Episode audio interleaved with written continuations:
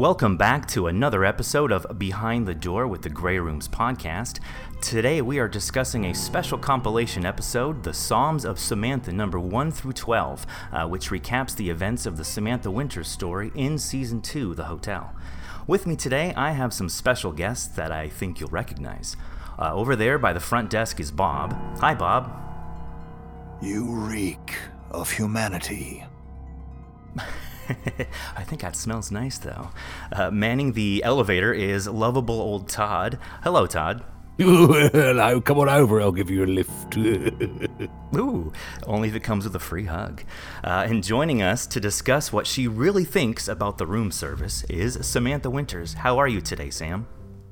Are you one of them or are you like me? I, I, I, hopefully, we're all the same here. I think. Uh, no, you're new here. You you obviously don't know what's going on.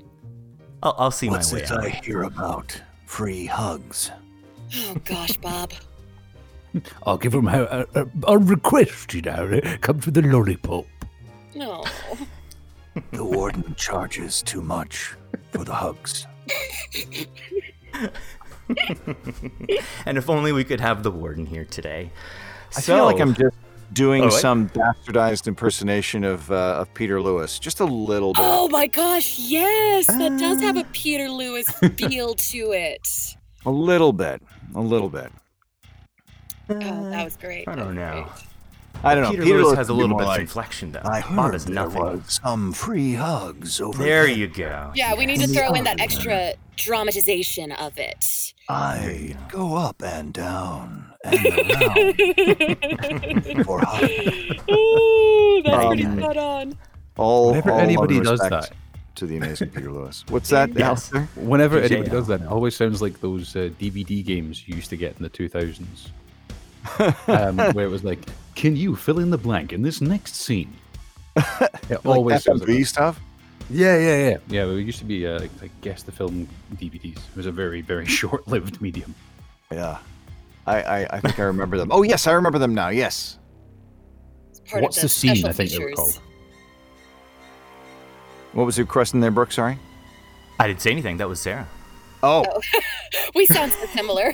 doing great. Yes, we Doing are the great. same. We are the same. So exciting to be together for the first time like this. Mm-hmm. it is new, it is exciting, it is untraveled territory. Yeah. It is. It is also over. I mean, what do you what do you guys think about that? Woof. That it's weird. It's very Mhm. weird. It is peculiar. Well, Very we haven't heard the finale yet, but all our lines have been recorded and everything's in, and we're uh, we're talking obviously up uh, about everything that's happened up until the finale. And the fact Um, that season two was in the works for so long, like there was so much prep work getting into it Yeah. before we ever started recording. Um, so it is really weird to think that it's over. Yeah, yeah.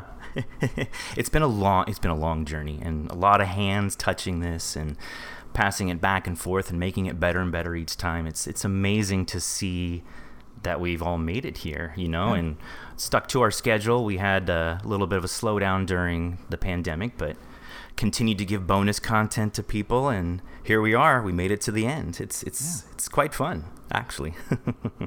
Isn't it amazing that we did all this? The fact that we create all this from uh, our own, our little, our little closets in our own homes, Mhm.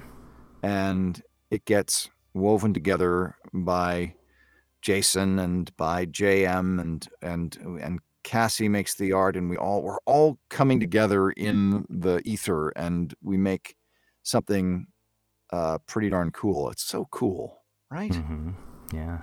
Well, and it's something that I think is its own thing now. Now we kind of just, you know, we're stewards to it. We maintain it. I mean, you have fans now drawing pictures of Alistair and, and um, well, of, of Todd uh, and of Samantha. Like, it's, I haven't it's, yet it's had really personal fun. fan art.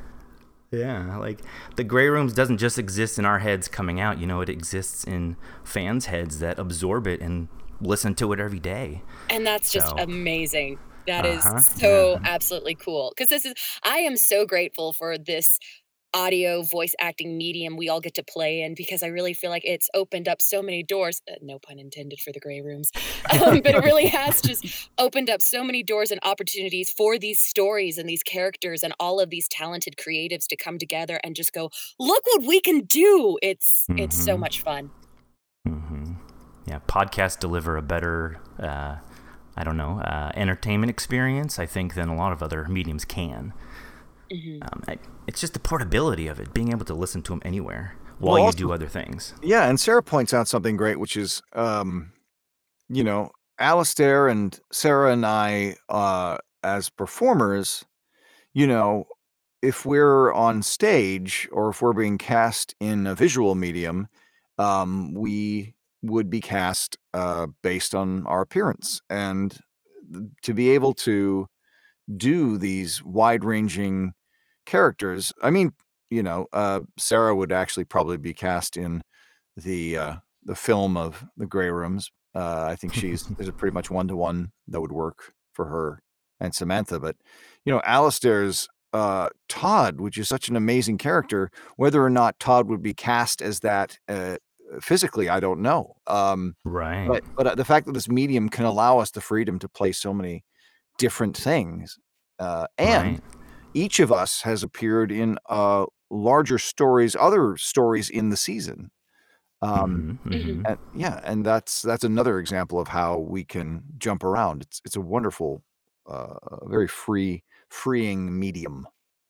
That is a, a good question, actually, to, to lead on to something which I'm sure Twitter and Discord will, will love to get their hands into is who, if there was a Grey Rooms movie, would you have play your character?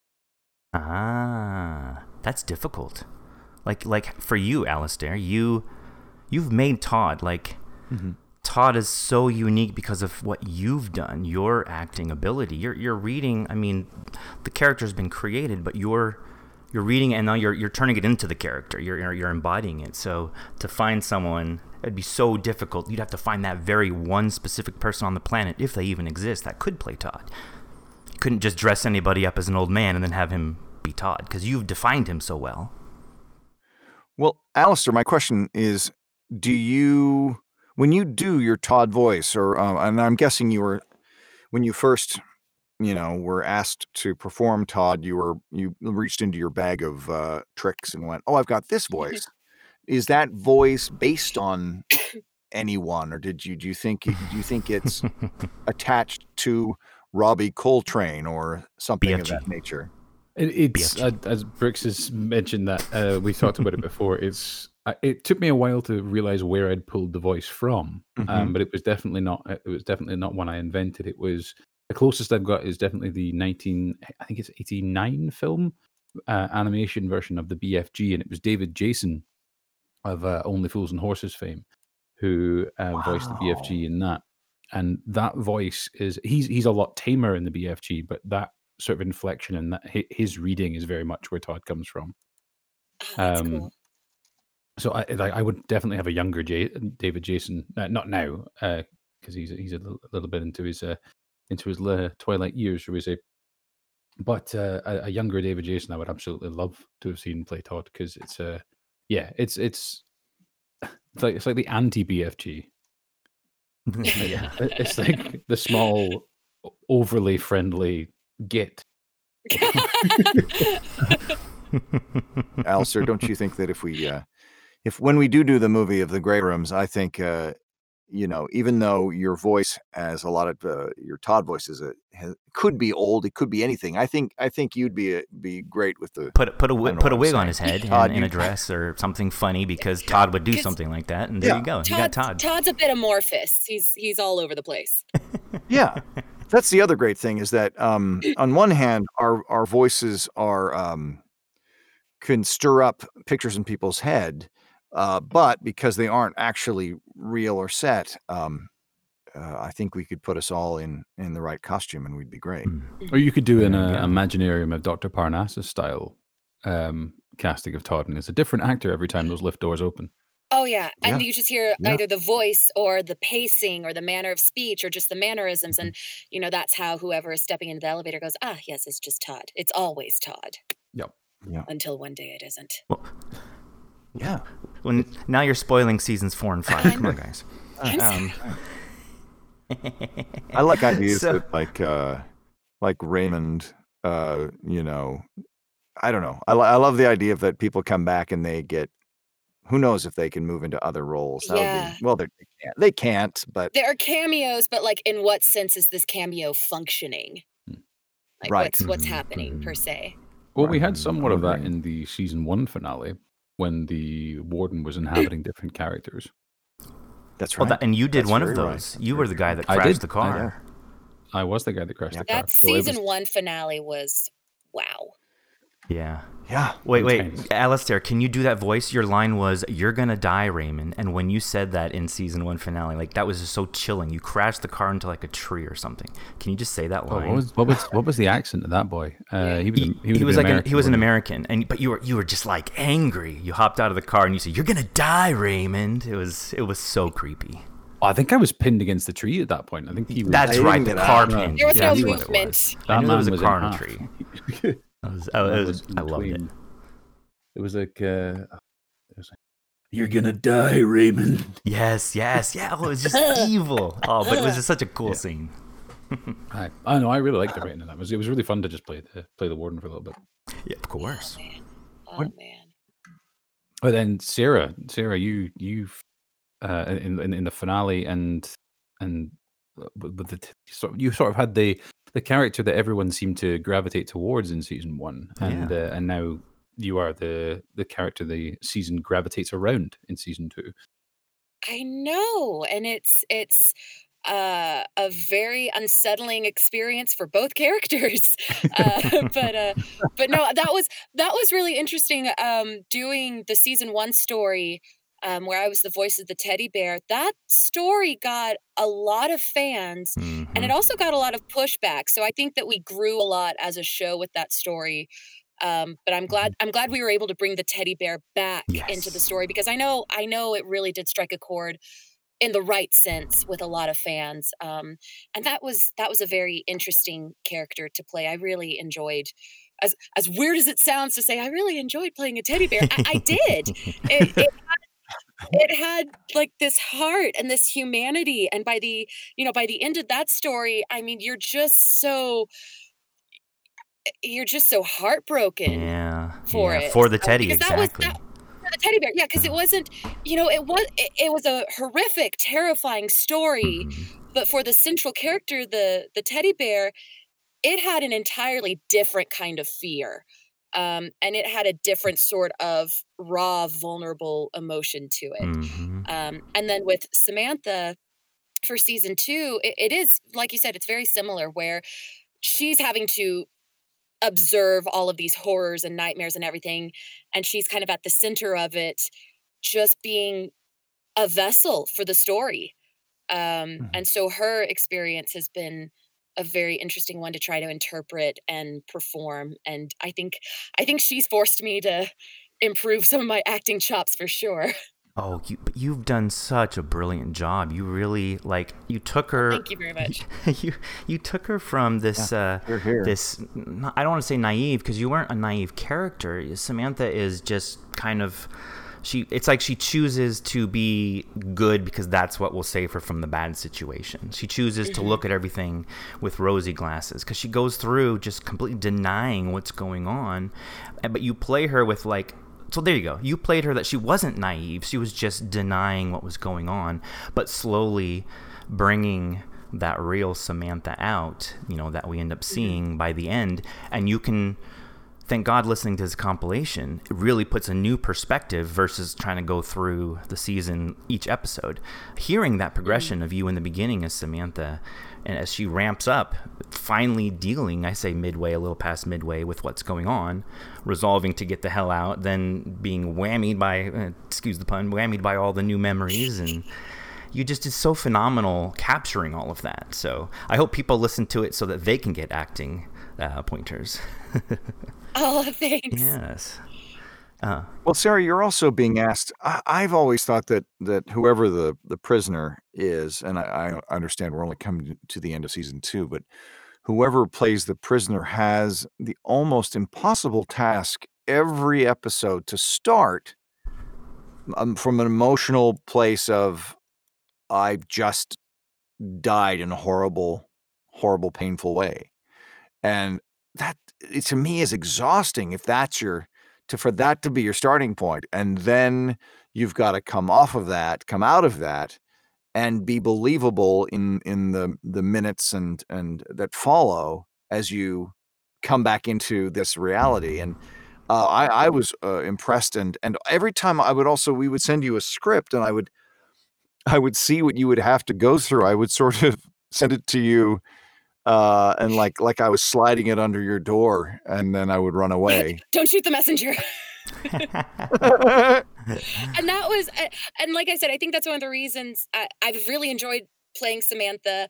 I have had to you know look up some things and learn learn some new skills and everything because like you said like the scene always begins with revival with coming waking up from a nightmare with Yeah. something and you know i, I didn't want to fall into the pattern of every single opening just being the exact same gasp but trying to do something else and then you know her her story scripts for just the Samantha arc in each episode kind of follows this really interesting trajectory for like 85% of the stories not not all of them but where you know she awakens from the terror she calms down she has this banter with Todd she has a little bit of introspection that she has a banter with Bob and then Mhm. something pertinent to the story happens and then she either goes to the next room either kind of on a high or on a low mhm. um, and so it's always just kind of figuring out what that trajectory is. And that was one of the really interesting things with Samantha is how her coping mechanism, other than just, you know,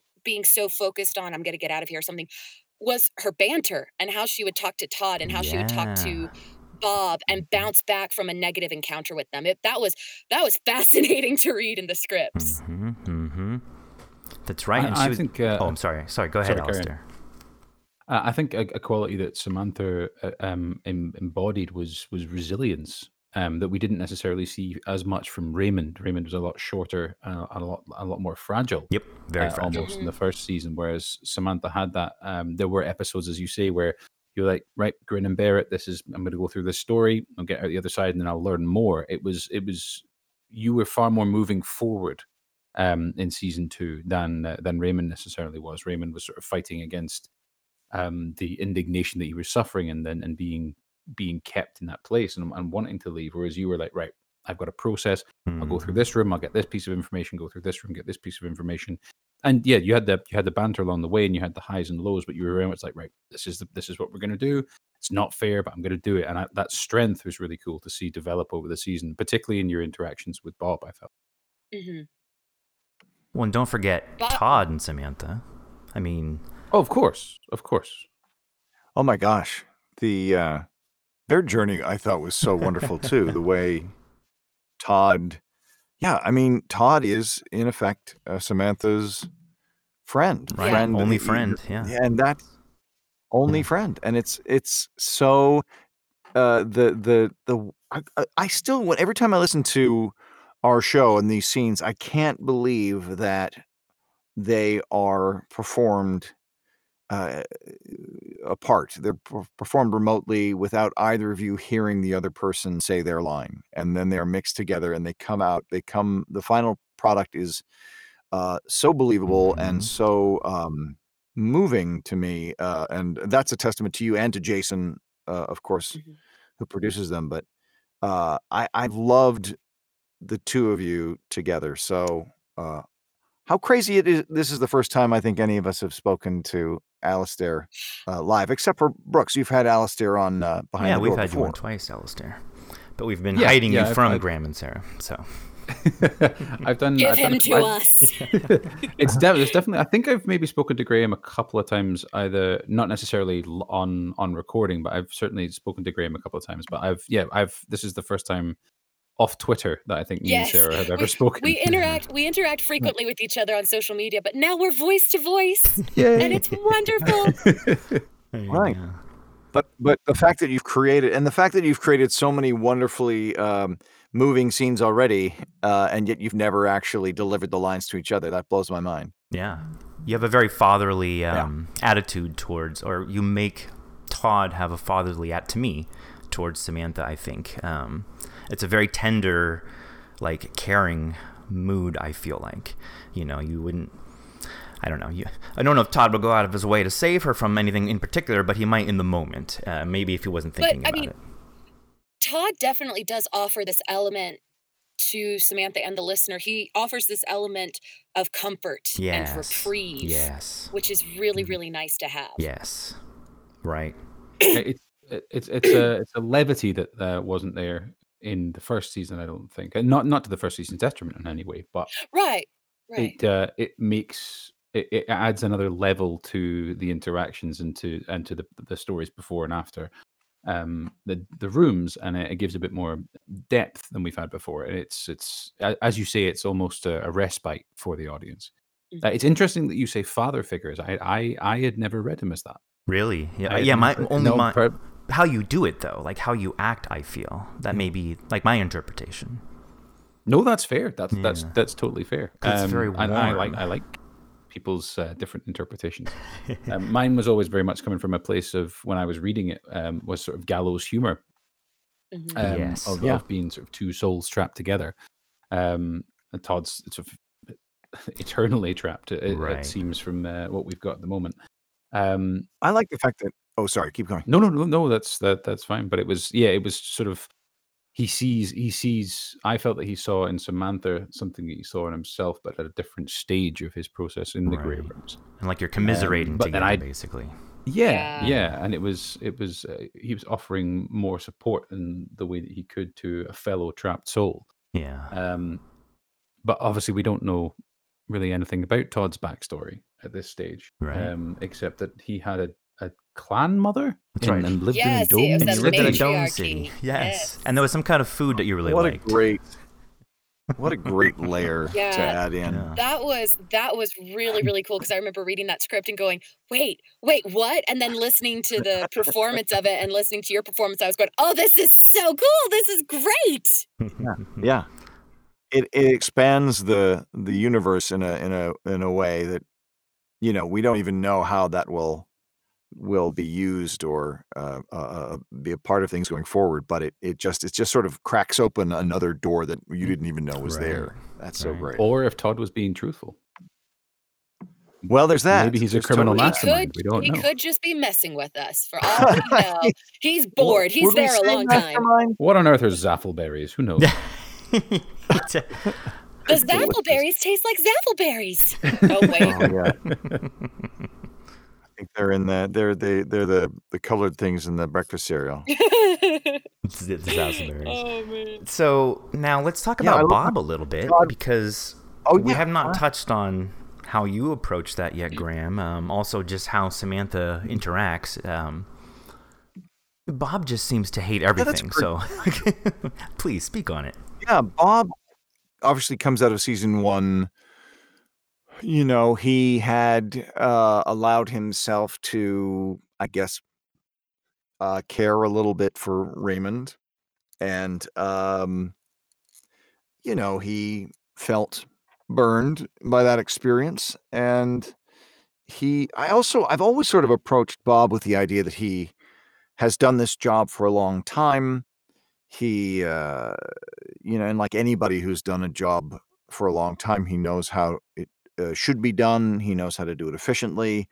Um, the only thing that sort of prevents that are these uh, obstinate uh, humans who have these questions, and they uh, they need to be. Um, I don't know questions that need to be answered, but you know, I'm, I'm I don't need to answer them. I just need them to do what I ask them to do. So there's a there's a it's I feel like it's always hard to sort of uh, get Bob to rile Bob up because he's seen everything and he's he's been doing it for a long time. And that's sort of where I I, I started from sort of a beleaguered figure in this you know and, I, and not to talk about what the grey rooms is which is a which is a huge question. Um and Bob is obviously uh, one of the the characters who uh, knows things and has power. Um, but I don't want to delve that. So j- j- just say that I'm a I'm someone who's done this job for a long time. And uh, Samantha comes along and she she pushes different buttons than Raymond does because he is she is um she will she seem, seems to hang on to her sense of humor a little longer. Um, she doesn't seem scared of Bob. She doesn't seem um, intimidated by him. So that's, I think, unusual.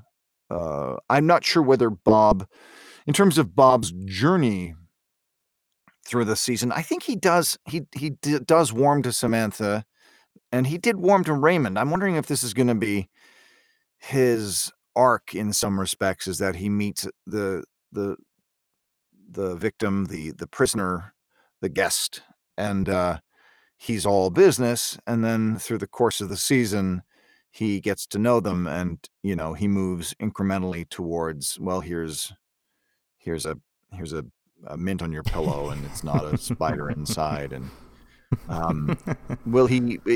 I, I don't. I don't want to say Bob is a big softy, but I also like the fact that Bob has his own code. He has his own morality. Correct. Yeah. Uh, if you do, you know, if you play by his rules, he'll um, he'll respect you. But uh, but at the same time, Sarah, uh, Samantha uh, pushes his buttons, and um, and I think he also respects people with character too. Mhm. Yeah.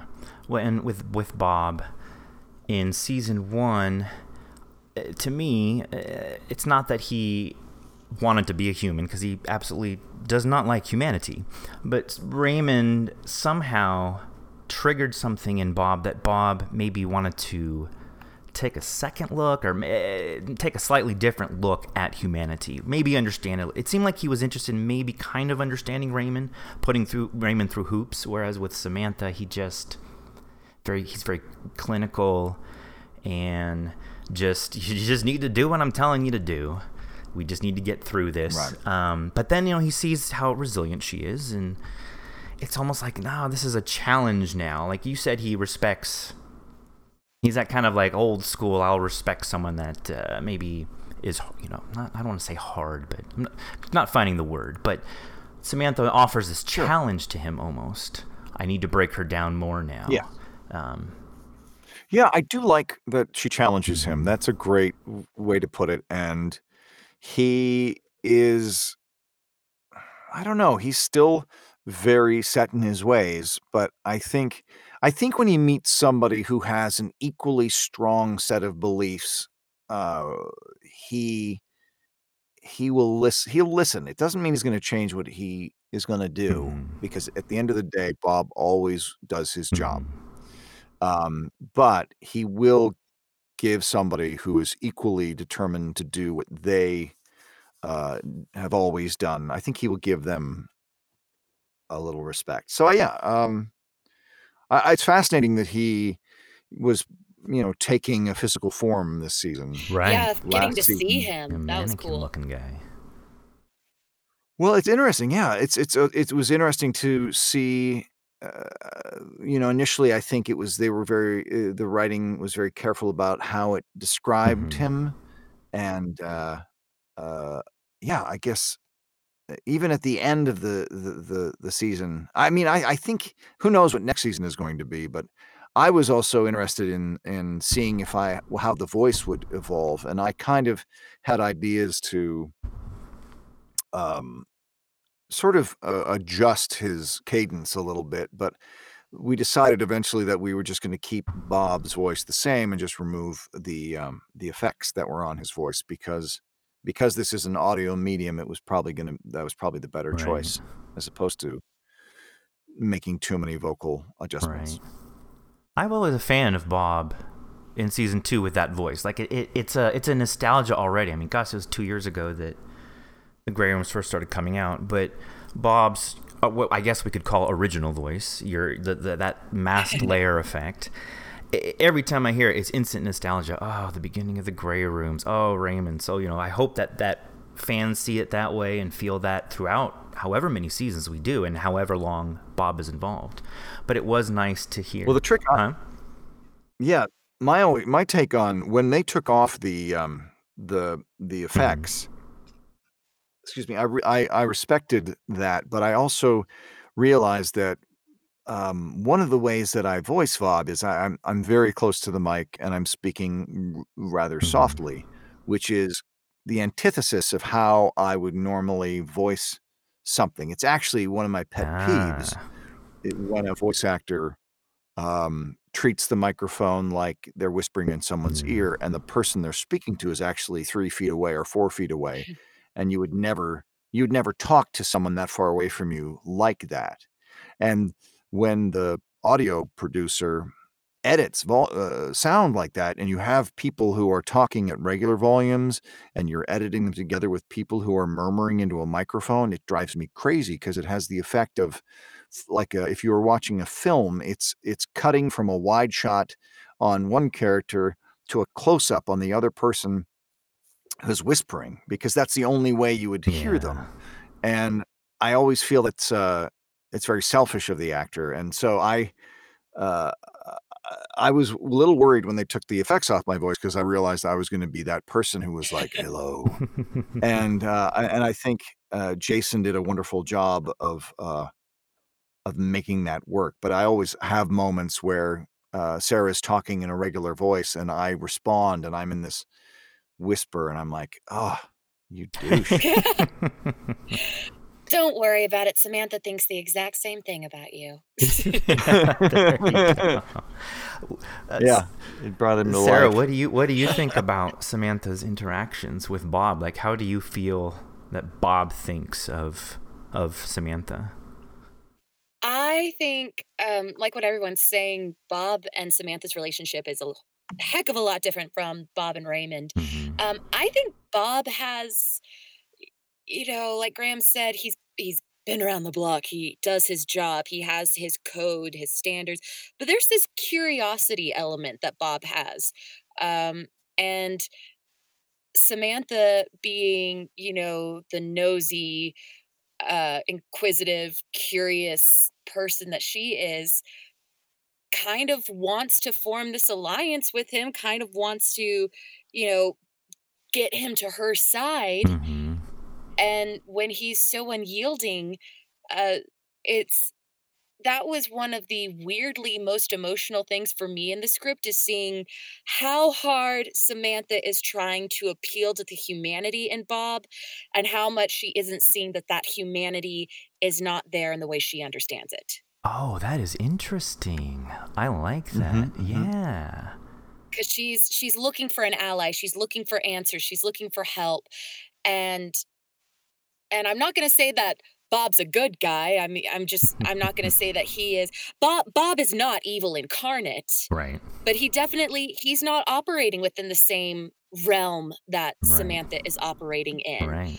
um Mhm. which is kind of why it's fun for her to then go interact with Todd because Todd still has traces of his humanity, but it's almost like he's had prolonged exposure to Bob and the gray rooms and everything. So he's he's Todd. Yeah, he's he's kind of confused a But, little bit. uh, He's Todd. Ex- exactly, but just yeah, in in those interactions, you know, the the banter is fun and it's easy because you know that's also how Samantha's able to get a little bit of her antagonistic side out. But then when she starts hitting her breaking point and she's pleading and she's asking him, you know, just talk to me, just tell me something, give me information, and he won't. Um, that's that's heartbreaking Yeah. um, just because Yeah. like i said she's she's trying to reach out to him like he's a person and he is not a person at all in the way we understand them Yeah, that that's such a cool way to look at it. Yeah, he he constantly tells her about his disgust for humanity, and yet all she Mhm. is trying to do is find some humanity in him, and and, and exactly even how that kind of correlates, but not really to season one of the idea of um, humanity, where again Raymond was a bad person. You kind of almost, I don't know, I don't know if you can forgive humanity or if that's what I'm looking for, but like Bob saw something. Bob almost seemed to almost forgive Raymond, even though Raymond was just as bad as Samantha or anyone else that ultimately ended up in the gray rooms. But that Bob was not there when Samantha was pleading. It's a very interesting. because i think yeah. i think that's also one of the really brilliant aspects of the gray rooms is that we go through these through these stories through this entire arc with Raymond or Samantha and we only know as much as they know Mhm. as the listener you're following it from their perspective and yeah there might be a quality in them that you don't really care for but for the most part you're viewing it through the lens of they're the protagonist and I want them to be okay and so what what is really fun then is realizing oh Bob sees the whole picture hmm and so that's why his interaction is so much different with them than you know what they're wanting it to be and what the listener is wanting it to be because the listener to an extent is probably going oh well you know whatever she did it must not be that bad. Come on bob help her out. She's suffering. And bob's over here like eh, i know the whole picture. Hmm i know the hmm spoilers. I know what's Mhm. happening. Yeah. Right, and he's also seen countless people exactly. come before go through the exact same um, stages of of uh, twelve stages of grief or denial.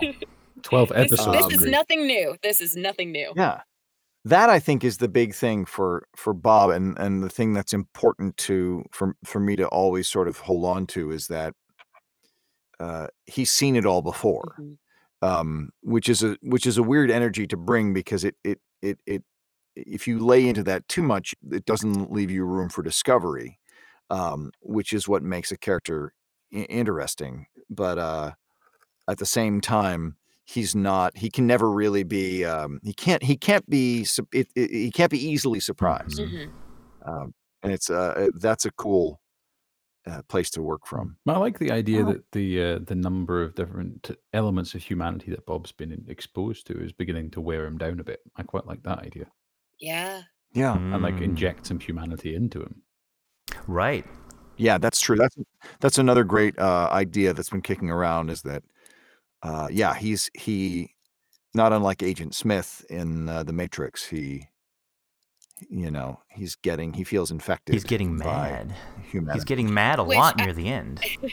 Hmm. well which right. which was really fun to watch because as weird as this sounds like as with everything that he went through with Raymond now with his interactions with Samantha like as weird as this sounds like it's almost like his guard is up like he's put up walls like no no not dealing with Yeah, this. That makes sense. um like not really in the sensitive emotional sense but definitely in the you know this is humanity and i let humanity get too close and bob has to remind himself of his mentality towards humanity and and the fuse is getting shorter it's like dating. He dated Raymond, and then they ended a terrible relationship, and then he started dating Samantha, and he's just bringing all that baggage with him. So he's like, "No, I'm not I'm getting not hurt gonna love you that way." i don't know You know, is is he dating Samantha or Samantha just that girl who's like, hey, want to hang out? Hey, want to hang out? Hey, let's go get coffee. And he's like, I've said no so many times. Samantha loves Starbucks. That's great. I mean, I'm I'm pretty certain she lives off nothing but coffee and Jack Daniels. yeah. Gotta throw fair. in the JD. I know. I I uh, I would say I see Bob as like a hundred years prior to Michael from The Good Place. Oh, Hmm. yes, interesting. Yeah, yeah, yeah, yeah, yeah. Or um, who's the uh, the uh, the other wonderful actor who plays the uh, the representative of the bad place? Oh, I know. I know the oh, one you oh, mean. He's yeah, he's one of those actors who's in everything, and then you don't know his in- name. I, I know his character name in another series, but oh gosh, wait, hold on, I'm gonna Google this. I know exactly who you mean. I know exactly. Yeah, yeah, yeah, Wait, yeah. What's this actor's name? Sarah's on it. Urgh, I am Who's gonna? Mark who- Evan who's hot- Jackson. Oh, nice. Great. That was Google. Swift skills. Google. That was. Mark Evan Jackson. He's also on uh, He's on Brooklyn Nine Brooklyn Nine. Nine Nine. I typed yeah. I typed in Kevin Brooklyn Nine Nine. Ah. Power of Google. Yeah, that's exactly. That's there's. I think he's got a lot of similarities with um. This, what's his character? It's called Shawn. Is his character on That's the Good right. Place, Yes. and uh, I think there's a very there's a lot of similarities there because he's seen it all, he's done it all, and he knows that everything is inevitable. Uh, but you know what makes uh, Bob interesting is that he can be um, nudged or moved out of his uh, rut Mhm. by strong personalities. Yeah, it goes back to what you and said pineapple earlier. pizza. Yeah. He is not That was a very sweet impervious. scene. Todd, you're an amazing cook. I I do I do love pineapple pizza in real life. Yay, I'm a fan. I'm a fan. Uh, I'll say it. Pineapple belongs on pizza. There, we said it. Oh, is that Yeah. three? What about you, Alistair? Uh, I, I'm I'm I'm gonna have to wholeheartedly disagree. Ugh. the entire room. God, go eat a piece of But then, ham, like, I'm I'm Scottish. I'll put haggis on pizza. I'll put black pudding on pizza. So yeah. See, so why haven't not tried the pineapple? Black pudding one. That sounds great. a haggis black pudding pizza is amazing. That sounds. am- That I sounds. think I think we actually uh, I I was at the um no sleep live tour. I think we made we force fed David Cummings some uh, black pudding and haggis pizza. and that didn't become an episode. What? wow. Oh, man. Pictures where it didn't happen. um, do we want to discuss it all kind of I don't know, the um well, let's see. I'm trying to think of like where in the ending um because I don't want to. Well, sure. The, Oh, go ahead. the- I'm sorry. I was gonna say I don't want to ask like, what do you think Uh, the Grey Rooms is, or what do you think's gonna happen? Because that's very cliche. So, oh, right. uh, you, you you go go Graham. Go with your your question. Why don't we? Well, why don't we lead? Why don't we uh, sort of wr- wrap up with this idea, uh, which is, um, what do you think? Oh no, since we've recorded our lines for the finale, hmm we know what's going to happen in the finale. But let's let's phrase it this way. Let's phrase it this way. What do you? Let's say we had. Let's say we didn't know what happened in the finale. What would you hope for your character in the finale, which the the listeners have not heard yet? What do we hope uh, for our characters? Does that make sense? Oof, oof, oof. What what would be our ideal outcome for our, Our ideal. Exactly. Yeah. yeah, Oh gosh, because now that I, I have like the idealist in my head going, oh, I like, I would like this, and then the pragmatist is like, yes, but knowing the grey rooms. Okay, so you the, the spin is that you have to right, right. explain why it's the ideal outcome. So yeah, go ahead. Right. Oof. Well, I'll let give you a ch- chance to to think about it because I was the one who, who came up with this stupid. Um, I think Bob. Oh, I wonder. See, here's the thing: Does Bob like his job? What does Bob like anything? That's that's always an interesting. Is he someone who is just uh, happy or happiest when things go to schedule? Is that what he takes comfort in? In which case, um, uh, you know, in the finale, Samantha realizes her purpose and she gets with the program. Does Um, what she's told, goes through the rooms. but- he does what she's Mhm. told, gets with the program, and everything, and the warden stays safely uh, outside of the hotel, and everything. Uh, you know, everything is back to normal and un un. Uh, what's the word? Un, unusual. That's Normal. terrible. Nominal? Terrible word. Back to normal. Standard. Usual. And nice and nice and Status boring. I guess that's what he wants. Yeah. He'll liven things up with pineapple on pizza occasionally as a treat. Yeah. Maybe. Maybe. Yeah, I was I'm gonna say talking to Bo- any of you Bo- anymore. Bo- Bob is very bored though, so I, I almost feel like he wants the drama. He's he likes to do haiku. He Mhm. likes to explore little things, and I mean, he knows about pop culture, so he Right. clearly watches TV. he, he just strikes thi- me as someone who's very like, you know, bored. I think he likes quirks. I think like next season we might see him get into model trains or something like that. Like he- he's Ah. got very dad hobbies. like after hundreds of years of being exposed to these to humanity what are the, yeah what what are the what quirks eh, the haiku poems These little eccentricities that he's like, oh, that is fun. I yeah. now That's collect Oddly into flying kite. Like yeah Oh, that's even better. Flying or- kites. he's on the roof of the hotel. Just this is great. Where's the damn collects co- lightning? He collects Coen brother movies. there you go. No, that's Yeah. that's that's Yeah, yeah, too that's too high art. It would be like Pokemon cards or something like that. oh. yeah, yeah. Oh. Magic the Oh, Gathering or word. something. what is the what is the one that had like the arm launcher or the cards would go into the was it? arm No, yeah maybe digimon or yu-gi-oh Oh, I think that was Something like Yu-Gi-Oh! that. Like where like Beyblades, that wrist, Yu-Gi-Oh. the wrist thing that they would put the cards on. there's Yeah, Yeah, Beyblade. yeah. I, th- I think that's uh, who. not Beyblades. I think I've, it's I've spent Yu-Gi-Oh. a lot of time with Beyblades. I think it's but this Yu-Gi-Oh. one actually had a like a thing that's strapped on your forearm. Yeah, Yu-Gi-Oh. Yeah, I think that was like based off of the TV show That's or what- something. Do do we feel That's that what Bob. that Hmm? Bob is going to end up essentially becoming an evil Arthur Weasley, oh, just obsessed with the Oh. minutia of human life? what is the point of the rubber Yeah. duck? Yeah, Yeah. Yeah. yeah. Well, he, I like he did I'm point making way out too many pop culture references. We're gonna have to pay some sponsorship fees or something. he, he did point out to Samantha uh, after the whole haiku thing, saying he you know didn't understand why she had to use so many words to explain the exact same thing. So that would make sense. Yeah, can always make it more efficient. Keep it succinct. yes, keep it very succinct. Well, he is a succinct kind of guy. It seems like. I mean, uh, f- the fan drew him in a suit, right? Wait, but did Samantha see him in a suit? Um, yes. he- Yeah, yeah, yeah, yeah. he's- Yeah. Okay, that's right. Never mind. I was gonna say I thought the fan took that from the um, the personality of Bob and put him in a suit because he's like a his his word his choice of words are very dapper. Um, so No, I think I think that he yeah, we, we spend some time talking about how he does pay attention to how he dresses. So I totally believe that he uh, is a bit of a clothing snob. there you go.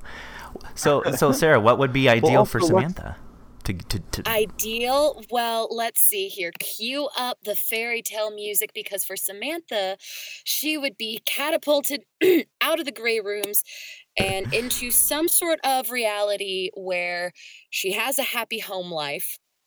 She doesn't feel like she's flailing in her art career. Mhm. Um, her parents a little bit of column A and column B, where you know her parents are not only supportive but Mhm. enthusiastic of her art career, Mhm. and she has a good huddle of friends and a community that she really thinks she belongs in. Um, Yeah. that is, you know, a simple, nice, you know, let's stay on the safe side, maybe a little bit suburban type community. Um, so idealistically speaking, like that would be that'd be swell. You know, maybe she'd meet a nice boy, just you know, you can appreciate the artist within her and you know they can go get a drink on the weekends There you that go. sounds great Jonathan Hicks is just a sweet farm boy, actually. Exactly exactly like Yeah. she's she's city mouse and he's country mouse There and they show go. each other the world and she in- introduces him to the folks and they think oh well that's just wonderful sweetie now when are you going to make another painting it just that's there you go. that's the ideal Yes. there we go Yes. All right. and i really really think that's what's going to happen Yes. Well, Right? yes. Absolutely. Yep, yep, yep, yep, yep, yep. yeah We want to end it on a happy note this time. Chances are good. You know, we'll Chances get more are good. fans chances that are real good well, it's confirmed. What do you, uh, Alistair? What do you hope for Todd? What do you hope uh, happens to Todd? Or Todd, Todd's probably got quite simple dreams. I, I just think he hopes that no one figures out they can press the buttons themselves. that's it in a nutshell. And thank you and good night. wow No, I, I'd uh, I'd like to see in, in a dream world. I'd like to see Todd do a uh, a Willy Wonka and burst through the roof in that lift and fly off into the sunset with his with yes. uh, Lulabelle, his inflatable companion. That's right. His little, his And, little uh, girl. Go go off in search of more of those zaffleberries. That's great. That's great. I, I hope the best for Todd. As as do I. Oh. Uh, well, Amazing. I, I don't know if you guys want to uh, wrap this up now. Um, I did want to maybe give a, a chance for everyone to kind of just say what they might be working on, or you know where to find you in social media, that kind of stuff. Um, so let's make sure we get all that in. Um, do we have anything else we want to pick apart or discuss about this episode, or this compilation? No, I, I think I think I- I think this is great. I mean, how how long did this episode end up being? Three and a half Uh, half yeah, hours. this oh hot dang Man, I'd like to. Uh, uh, I mean, we know the stories pretty well because we were part of them. But I, I, I would love. Hopefully, there are thousands of people who have sat down to that three and a half hours and thought, "Ah, this is just the right amount of content." wouldn't that wouldn't that just be wonderful? Um, I would Yeah. I would like to say only because this question was asked earlier and I did not get to put my answer in soon enough. Oh yes. For the movie, I Oh, am one hundred percent certain that Doug Jones will play Bob. Ooh. oh well, Can- true. okay. Can still be voiced be by good. our own That'd Graham. Rowat, but I mean, I'm help very, very What would the tall, costume like? Doug though? Jones. What would the costume exactly be? well and that's that's what i'm thinking you know we we weren't quite shown too much of what bob's human appearance was we Mhm. just knew it wasn't Right, quite right, right, right, right. So that's why I'm just thinking, well, you know, Yep. Doug Jones hasn't worn enough makeup in his lifetime. Let's put something else on him. there you go. no, I yep, yep, yep, yep. I agree. Perfect. That's Yeah, That's really excellent. interesting. That's really interesting. Mhm, Good choice. mhm, mhm. I would I would have had Stanley Tucci, Ooh. Oh. Yep, that's also excellent. But Oh, then I, I want also Stanley good. Tucci to be in everything. So that I'm I'm, I'm All the things. I absolutely, absolutely. that's a good. That's a good pick there, Sarah. Though that's a that's, that's an awesome pick. That I was like all. that one. That's, that's that's my that's my two cents worth. okay. um, can we can we ask you, Sarah, just to maybe kind of tell us some of the stuff that you are working on because you're on lots and lots and lots of podcasts, and I just wanted fans to kind of know where else they can find you uh, and everything that you do. Uh, I can be found in various audio dramas, including the No Sleep podcast, uh, Copperheart, the audio drama, Mhm. uh, and The Beacon. And all three of those are very different genres. So there's something there for everyone. If you are, well, you're listening to this, so naturally you're a horror fan. Um, you'll love the No Sleep podcast. Copper Heart has elements of sci fi and uh, alternate dimensions, which is a lot of fun. Graham is also in that. Mhm. Um, and then the beacon is kind of this college slice of life. Um, life isn't stressful or angsty enough, so let's suddenly wake up one day and have superpowers kind of story.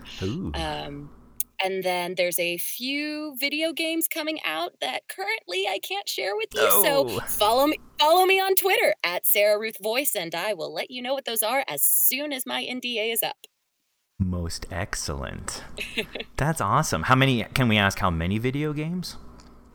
Uh, there are two coming out, um, and then uh, yeah, there's two that are in the works, and then the other big project currently is an audiobook that just we just started work on this week, which is going to be so much fun. So lots lots of good stuff. Lots of lots of fun is happening. Woohoo! That's awesome. How about you, Alistair? Uh, aside from the gray rooms, any dipping your Uh, toes in aside from the grey rooms, I'm actually uh, there is one video game we can talk about, Sarah, um, Oh which wait, which one? which came out this week, or a couple of weeks ago actually. Now, uh, Wicked Willow. Oh yeah, Wicked Willow finally came out. That's right. Yeah. That's right. We're in that Um, together. oh, sweet. We are indeed. I'm I'm not sure if our characters meet.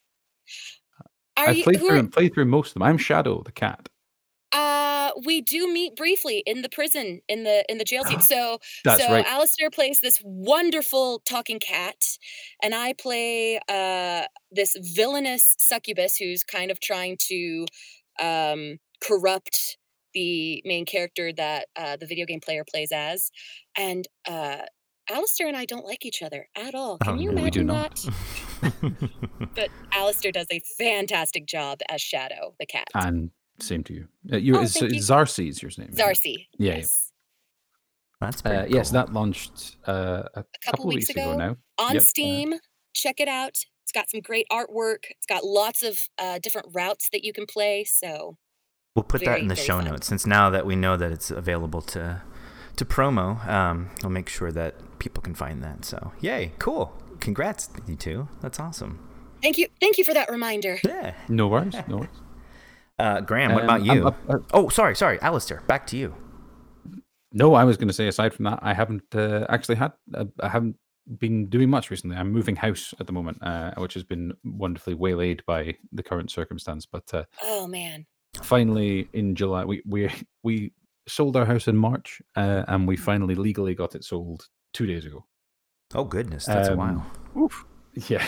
Um, so we are now moving in a couple of weeks, and then I will have a full studio uh, that I can work from. So I will be flinging myself at everyone's doorstep, begging for work. Following in Graham's footsteps. No, no, no, no. Side by side. Uh, Shoulder to shoulder in Graham's, next to Graham's footsteps. yeah, Still, still one hand on his coattails. There you go. well, I, I will, I will do everything in my power to make sure that we are side by side. He's taller, Graham so he leans the way forward. for us all. there you go. Yeah, so Graham, what tell us which podcast you are not on, and then we'll tell everyone to go listen to everything else. Um, I- I'm not on Marsfall. Okay. All right. Um, but everything else.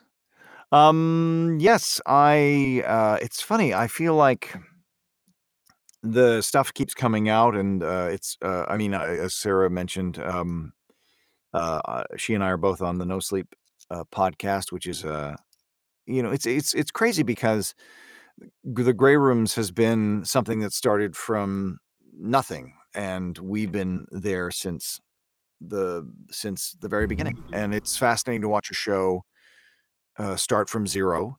And then on the other hand, to be able to be involved in No Sleep, which has such a, an avid following, it, it's equally pleasurable to to do a to be sent a script and to record a script and to hear the finished product and to know that it's um, going out to um, these tens of thousands of, of listeners and um, and and then to see that our our own show sort of continue to ramp up and which was inspired by No Sleep Mhm. and uh, and grow and um, uh, it, it's just fascinating to see uh, things from both ends and also to see how um, you know doing good work uh, like we try to do here at the Grey Rooms can sort of lead in the direction of a wonderful um, inclusive and horrifying juggernaut of uh, No Sleep. Um, Unstoppable. but Copperheart is also going strong. I can't wait to hear the finale for that. Um, I appear regularly on the SCP Archives podcast, uh, and I'm going to forget everything. Among the Stars and Bones was a great podcast that finished season one that I thought uh, was Mhm. great. Um, and uh, yeah, I, I've uh, oh, and the Wicked Library. I continue doing Oh, yeah. stuff. The both of you Yeah. do. Yeah, You and Sarah, yeah. right? Because Sarah, you've been. That's- I've caught you on quite a few episodes. yes, yes, I've I've done a few stories for the Wicked Library. They're always a lot of fun to work with. hmm Yeah. I I feel like I literally have to go to Podchaser and look up my own profile to uh, to see remember what you're on. I'm involved in sometimes. Well, like I just finished recording. I I was there's a new podcast coming out sometime in the next month or two called Ray Nation Theory, um, and I got the role and I got the the the text for it, and I and the text ended up being, you know, uh, a lot. And I said to the the the writer, I'm like, look, I'm I'm going to give you a half half an episode every week uh, and it took me, you know, it took me months. It took me months to finish it, finish it, and uh, and he now has everything, and I can sort of check that off. But it's amazing these these shows we do where you you can record it all over the course of months, and then uh, you don't know whenever it's you don't know when it's going to Mhm. drop, and and then you almost forget about it. And I had something come out. Uh, my first thing came out uh, three weeks ago, and I g- was tagged on Twitter, and I honestly couldn't remember what this was. Oh, no. uh, and that was that's bizarre to finally have reached that weird. Yeah, if it's place. something you recorded That's like cool. a year ago or a year and a half ago, uh, and maybe they didn't Yeah. contact you yet, and it was just featuring you in something, and you got tagged, yeah, that could be a little like, oh my gosh, a little jarring. Yeah, it's it's weird because I also uh, you want to you want to be active and you want to be involved and you want to be working with all these great creators. Uh, at the same time, you want each of them to know that that you care about their Mhm, project. mhm. Mhm. Um, so it's weird to be uh, prolific and not come across as being uh, um, uncaring and unsensitive, and uh, so it is. It is a bit of a, a, a blow when you're like, I honestly don't remember this, uh, because you you feel like you're fulfilling the stereotype, and uh, I hate that. So, I don't think anyone would really personally think that. Hopefully, because it, I mean, it is understood that so many different podcasts are being made and released at different times. I would hope that would be understood. yeah. That's that's I think is the kicker is that is is you just don't know how uh, a lot of times when these shows are going Right. to release. So uh, that that does give you a little bit of, of Right, leeway. right. All right. Yeah, the Um, post production side of things when all of a sudden you're like, oh, and now my part is done, so I just kind of forget for a little bit. Right. Uh, Right. Because you, yeah, you don't know. It's it's only you know no sleep that you has has a such a fast and tight turnaround that that uh, that you you can actually go. Oh yeah, I think I'm on the show this week. Um, but a lot of other shows you you're like, uh, oh yeah, that was a really good story. When's that coming out? Oh, uh, in in July. Okay, cool. Hey, don't you have like a two week lead Tag or bro. mhm. three week lead, something like that? I don't know. Yeah. Um, that's a great turnaround. Yeah, I, yeah, yeah, yeah. I think it's three weeks right now. which is a luxury for It's a them. great, great turnaround. Oh my Yeah. gosh. Um, awesome. Luxury. Yeah. Well, I think this will do it for our behind the door. Um, this would be, well, no, we have season two, episode thirteen coming out. I was gonna say this would be our last behind the door, but maybe we'll do another behind the door. Who knows? Eh, Maybe we'll be able to get all these talented people again and talk about that finale. yes, yes, maybe. I don't want to. Oh, just maybe. Yes, but otherwise, um, I am Brooks Bigley, the host today. Uh, with me was Graham Rowat. Thank you. That was I don't even know who that was. That wasn't even Bob. That was Bob. That was the inner world guy from the movie trailers. Yeah, that really was. we, we also have Sarah Thomas. Somewhere around So- here. I don't know where she went. to somewhere. and then Alistair Mackey. Sitting in a lift all alone. Don't let him push the buttons. Don't let him push the buttons. That's my one job. and and together we are the Grey Rooms. Uh, on that note, thank you everybody. Have a great day and sayonara. Sayonara. Bye bye. Bye. Bye.